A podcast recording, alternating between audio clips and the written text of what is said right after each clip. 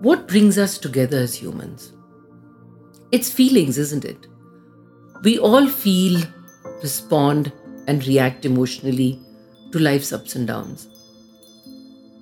We deal with relationships and events all the time. Some we can cope with, some we can comprehend and find reasons for, and others can be really confusing and disturbing. These are some of the queries that challenge people in their everyday lives. In this series, I have attempted to address a few common issues that you may be dealing with, or you may know someone else who needs help with these questions. I'd like to remind you that there are no good or bad questions and no stupid people for asking them. There is no stigma attached to anyone who may be troubled because of these issues.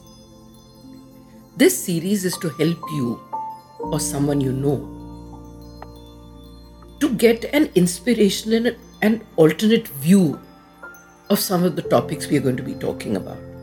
These common issues, you may find that you relate to them too.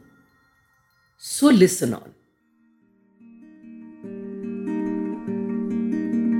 Join spiritual psychologist and India's number one biofeedback practitioner, Ritu Malhotra, as she guides you through the paths of self discovery and personal transformation so that you can live in alignment with your values and purpose.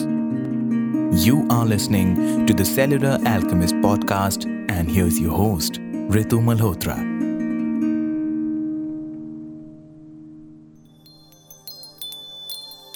What is normal? Let's talk about it. How often do you hear people say, Oh, of course you feel hurt at being criticized? It's normal. If you're scared of public speaking, well, that's normal. I can't stop once I start eating chocolate. And you'll hear, Oh, yeah, that's normal. My kid doesn't like to share his things. Well, most kids don't. It's normal. Most of us want to be normal. We want to belong. In fact, we are hardwired to deserve belonging.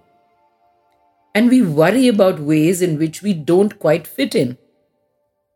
We're deeply concerned with not being out of line. But how do we define normal? I, as a person, might be compulsive or envious or mean hearted or feel like a fraud. Is that normal? Or just average? Average is often called normal, typical, or common. So, is the average person just fine? It's something to think about, isn't it? Someone once said to me, Normal is dull. Why do you want to be dull and normal? I often thought about that. But my point is that why do most of us want to be normal? I think it's because we want to please everyone. Teachers, preachers, and other influences tell us to dress or speak and behave in ways that are normal.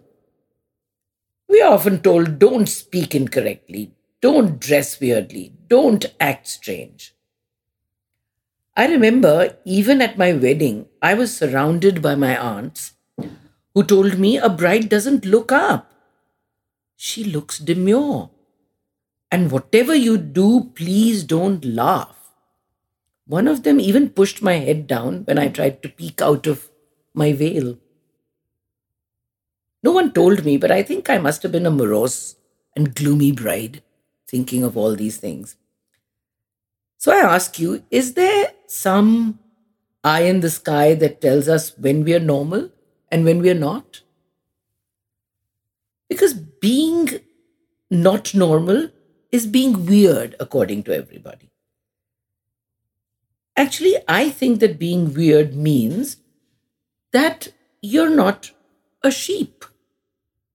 That you think for yourself.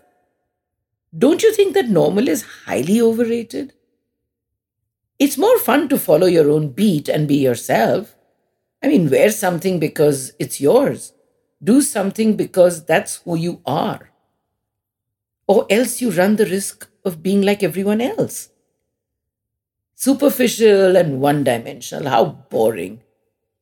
We all fear that big, scary thing approval. And what a price we pay for succumbing to others' approval, huh? So, what can we do to not be part of the herd? I think we can start by challenging our own long held beliefs. Like, is same sex marriage okay? Or would you burn in hell if you eat a cow? Or how okay is it for your staff and you to eat at the same table at the same time? Think about it. And since a lot of our beliefs come from the parents, to parents, I'd suggest being conscious of bringing up your kids to listen to their inner voice, their thoughts, their dreams, their feelings. We need to talk with them, not at them.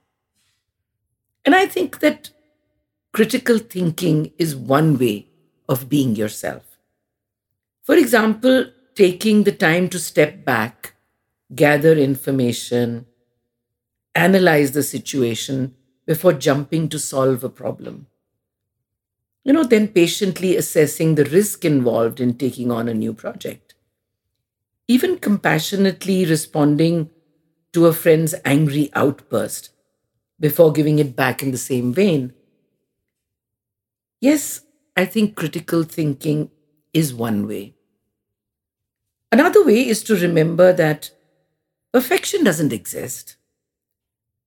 I always like the term not yet, which means that we'll always be works in progress.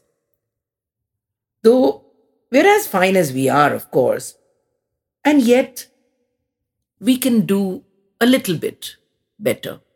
We can make a little improvement on ourselves. And finally, the way that really works for me is to start noticing the labels that I have for myself. I'm quiet. I'm impatient. Or I'm loud. Or smart, witty, introverted, or selective, etc.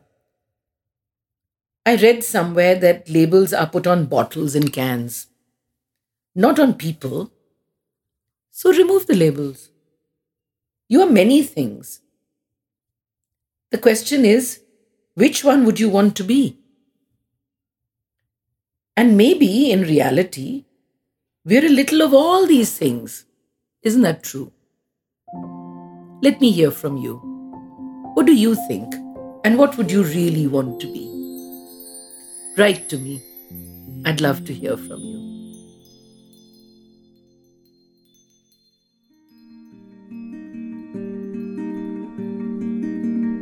That was this week's episode for the Cellular Alchemist podcast with spiritual psychologist Ritu Malhotra.